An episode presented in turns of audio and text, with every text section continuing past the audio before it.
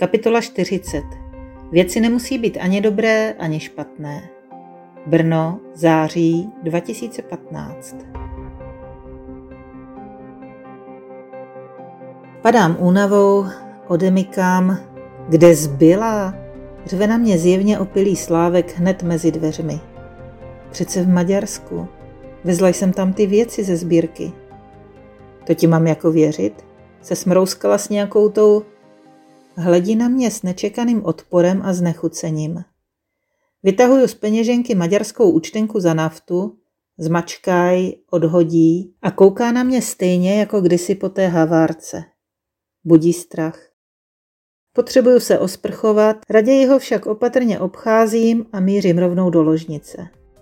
Ve dveřích do dětského pokoje stojí Karolína a rozespale kouká z jednoho na druhého. Co blbnete? Je neděle pro boha, šest ráno. Promiň, Karol, už bude klid, odpovídá jí stroze Slávek a přenáší si své peřiny do obýváku. Sama v obrovské posteli. Únavou a vstekem na všechno a všechny, včetně sebe, bulím do polštáře. Takhle to dál nejde. Žena se ti rozbila, Slávečku.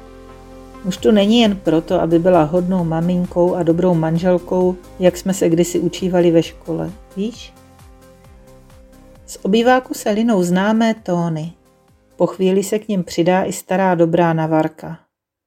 Co bude s náma a kde na to brát sílu? Ležím se zavřenýma očima a snažím se na nic nemyslet. Nejde to. Bombardují mě myšlenky na všechny průšvihy posledního roku. Asi se budu muset co nejdřív odstěhovat. Brečíš co máma a za sklo strkáš fotky? Pokračuje Navarová. Zaplavuje mě zvláštní směs melancholie a cynismu. To má být jako co? Citové vydírání? Proč ten blbec pouští zrovna tohle? Na to dnes fakt nemám. Balím si polštář kolem uší, ale text písně mám zarytý hluboko v paměti a tak si v hlavě hraje dál. Zabouchni dveře a svědomí je krotký. Chce se mi křičet. Na něj. Servat ho za tohle všechno. Ale nedokážu vstát. Ne do tohohle hnusného světa. Co bude s náma a kde na to brát něhu? Bože, proč jsem radši nezůstala v té parodii na lágr v Maďarsku? Tam bych snad byla něco platná. Tady z toho všeho nejspíš brzo zešílím. Všechno špatně. Tolik věcí jsem měla udělat jinak, anebo raději vůbec. Říkáš mi návrat, ale vzdalujem se břehům. Jo, jo. Kolem poledne se konečně vypotácím do koupelny, tělo stuhlí, mysl rozbolavělá, oči spuchlí, sotva vidím na cestu. Omlouvám se, ozve se hlas za zády. Pro mne je hrozně těžké tohle všechno ustát. Já to chápu. Dej mi 14 dní, Slávečku. Odstěhuju se. Jo. A kam prosím tě? Do bytu po babičce. Ten snad držíme pro teda. Tedík se v nejbližších měsících domů nechystá. Než se vrátí, tak to snad nějak vyřeším. Jasně, dokud se tam bude tahat s holkama, tak ho doma hned tak neuvidíme. Cože? Jedno velké téma přebíjí druhé. On tam má nějakou holku? No jo, zabručí rozpačitě. Nic ti neřekl? Ne. Vlastně bych to asi neměla vědět, že? Jo, to by bylo fajn. Rodičovství stmeluje. Vždycky jsme si všechno řekli a pak jeden nebo druhý hrál toho nevědoucího.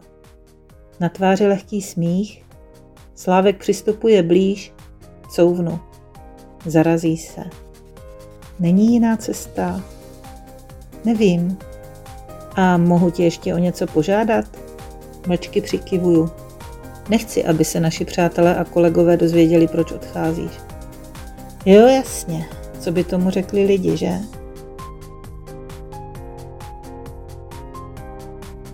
Ve dveřích rachotí klíče. Přichází Kája s Benem a s čerstvými rohlíky. Rychle mizím v koupelně a pak nad horkým čajem oběma stručně popisuju situaci v Maďarsku a naši roli v ní. Ten by se nám docela hodil. Ožije Slávek, když vzpomínám na syrského biologa Hasana. S bratrem jsou na útěku už více jak rok. Proč nezůstali v Turecku? Jsou to kurdové, Turecko pro ně není bezpečné. Hasan uvízl v Maďarsku bez dokladu, teď už i bez peněz, jen s tím, co má na sobě. Jeho bratr Malík zůstal v Řecku v utečeneckém táboře.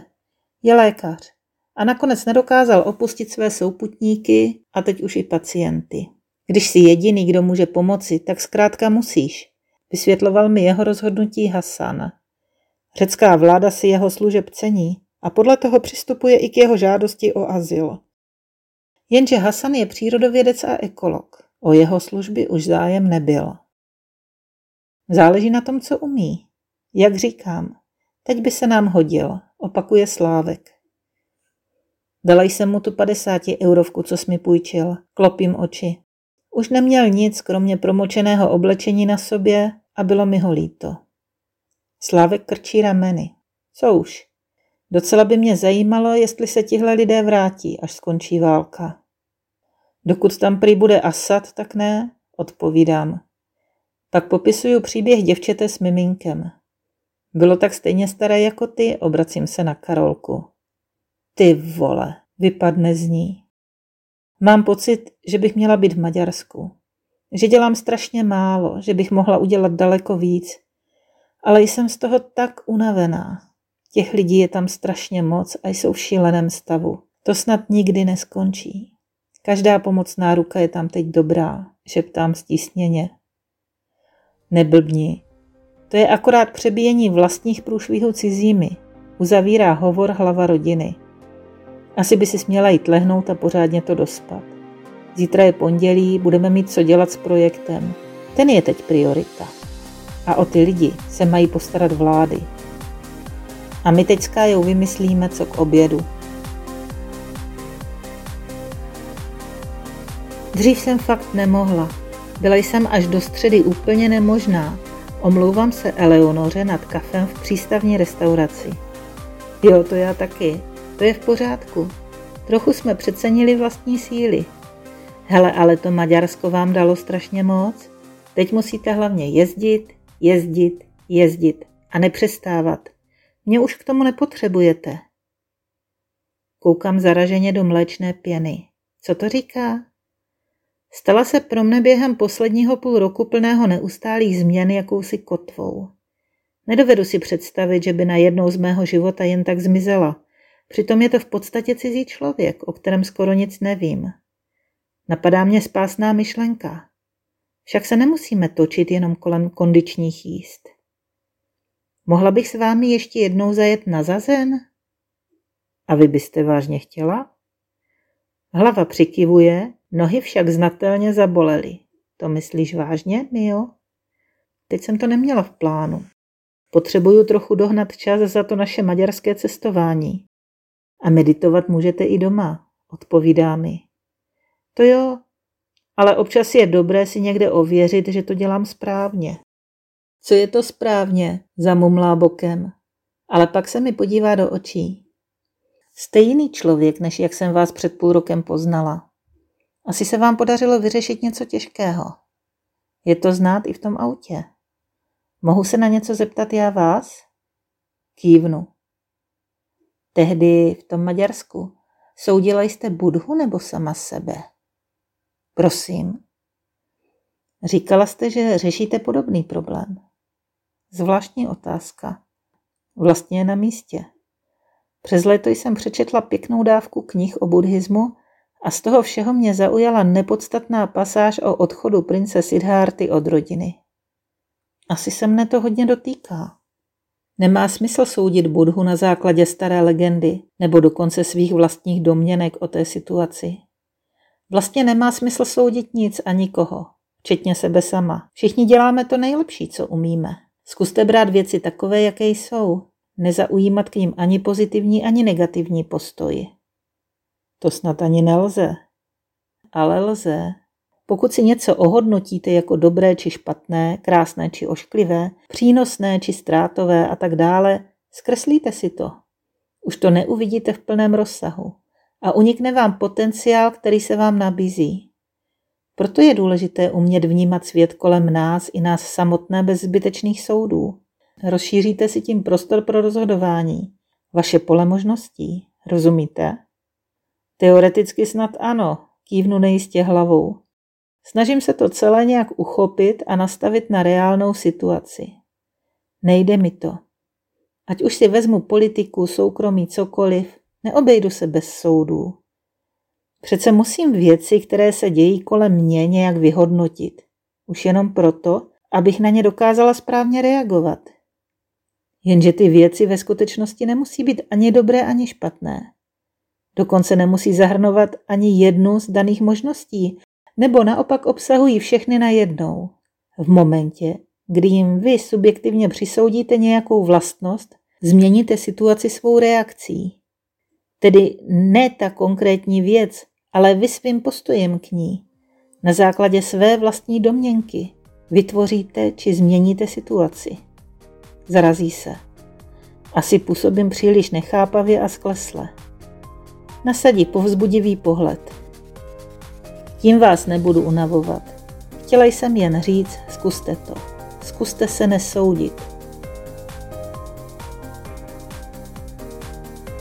Víte, na jaře jsem zjistila, začínám opatrně, že se vlastně orientuju na ženy. Chápete to? 20 let žiju tradičním, solidním, heterosexuálním životem a pak Bůh, zamiluju se, Eleonoře zaškubají koutky. Au, vám to připadá směšné, cítím se trapně. Ach jo, mio, mlčeti zlato. Nezlobte se, to není o vás. Hele, teď už se nepokrytě směje. Proč myslíte, že jsem odešla do kláštera? Nechápavě na ně koukám. Reaguje na to další salvou smíchu. Pomalu, snad až příliš pomalu mi to dochází. Vy? Taky? Přikivuje a chechtá se na celé kolo. Nádherně a uvolněně, je to nakažlivé.